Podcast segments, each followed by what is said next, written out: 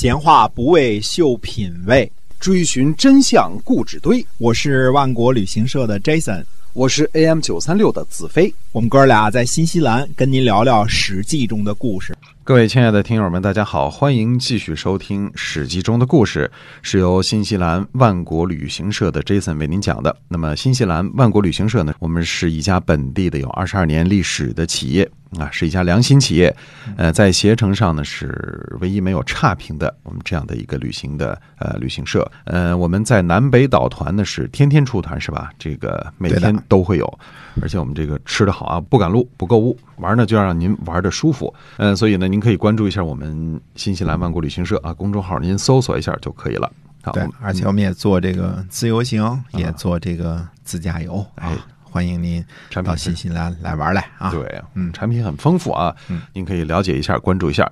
那我们今天继续跟您讲《史记》中的故事。嗯，是的，齐桓公带着诸侯的军队呢，准备荣归故里了。呃，虽然昭陵之战呢，一刀一枪都没动，但是取得了空前绝后的成功。嗯，齐桓公呢和不可一世的楚成王叫了一回板，并且可以说呢，初步实现了预定目标。虽说呢，齐桓公和管仲耍了一点儿滑头，但耍得很高明啊。如果楚成王真的是浑横不讲理的主儿啊，这个打一次世界级大战的可能性并不是完全没有，所以也并不能说管仲和齐桓公是绝对的滑头。但是是否滑头呢？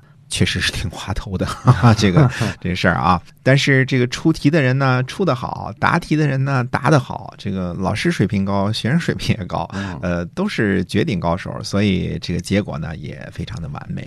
自此之后呢，昭陵之战逼迫楚国向王室进贡，就成了齐桓公的一个莫大的功绩。无论他自个儿还是别人呢，都经常挂在嘴边上，这是一大事儿。那么蔡穆侯呢，估计吃了一会子这个牢饭呢，也给放了啊。这个菜鸡估计也依然带回去了，只是。不知道小主以后是否还那么喜欢划船啊？很好奇啊！而而且我特别好奇的想知道，就是娶齐桓公那个老婆那主儿后来啥下场？可惜是是历史上没有记载，嗯没有交代啊。这个给大家留点儿想象空间吧。嗯以后编小说的时候，这个省得找不着题材啊。哎，这是哎很好的题材，很好的题材。那到底是一个什么样的二啊？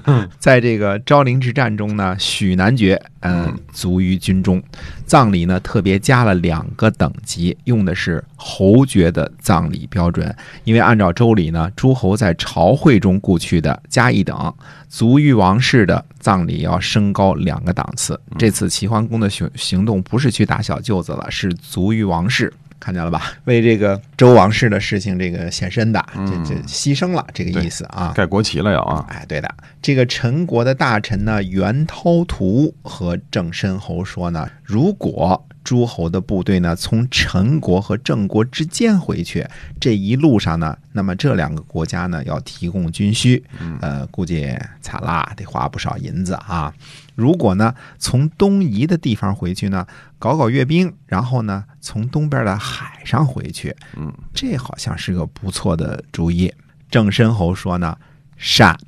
这位袁涛图呢是陈国的大臣，历史上最早的袁姓啊。虽说这个袁呢旁边还左边还有一个车车字旁的，但是嗯就车辕的辕啊，但是这个就是袁姓的袁的始祖袁涛图，陈国的袁涛图。我们说《三国演义》里边有个拿了块玉玺就想称帝的有名啊，叫袁术。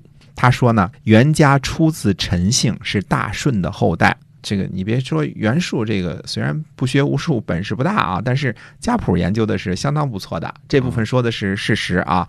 这个袁陶图就是袁姓的祖先啊，始祖追溯到这个地方啊。这位郑申侯呢，现在在郑国做官，名字叫申侯，起的名字就漂亮，是吧？跟谁起名叫主席似的，这个意思啊。这个取了漂亮名字的郑申侯呢，原来是在楚文王那儿当差的，嗯很受宠幸。楚文王呢，临终的时候呢，就把郑申侯叫了过去，说：“我呀，太知道你这个人了，你呢太贪财，而且从不满足。就是贪得无厌嘛。嗯，你在我这儿呢，欲取与求，我也不怪罪你。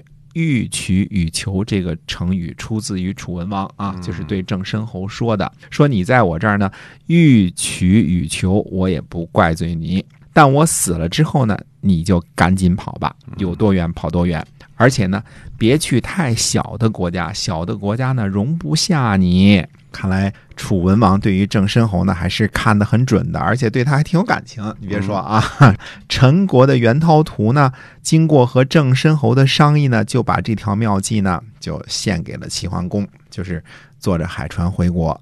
齐桓公呢也同意了。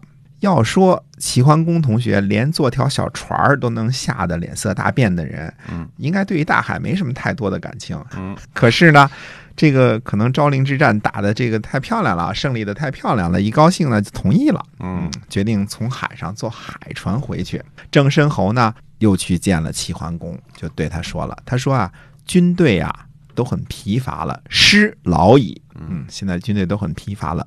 如果在东方，就是所谓东夷这个地方啊，遇见了敌人，呃，这都是东夷的地界啊，呃，军队怕不管用吧？如果呢，从郑国和陈国之间回去，那有的是军粮物资，这样才行啊。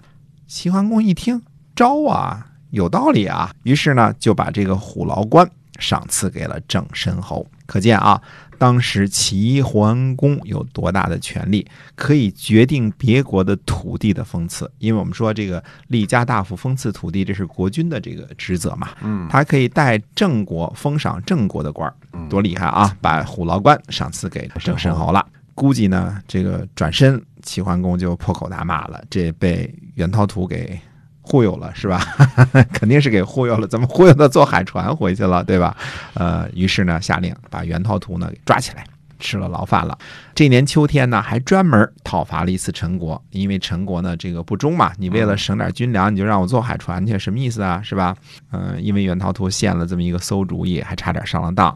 呃，陈国呢当然是服罪求和啊，所以齐国呢就把袁涛图呢也给放了。虽说放了，但是袁涛图呢对于郑申侯还是怀恨在心的。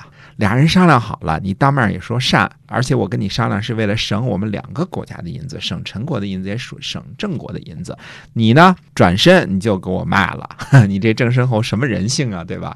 呃，所以袁涛图呢是把郑申侯给恨上了。嗯，所以这个这个霸主呢，政治呢看着挺好玩的啊。那么说，到底这个霸主这个政治是是特别可靠吗？霸主大人是不是特别特别可靠呢？那么下回再跟大家讲一讲霸主大人是否可靠这件事儿。好的，那我们今天啊《史记》中的故事呢，先跟大家聊到这儿了。感谢您的收听，是由新西兰万国旅行社的 Jason 为您讲的。我们下期节目再会。再会。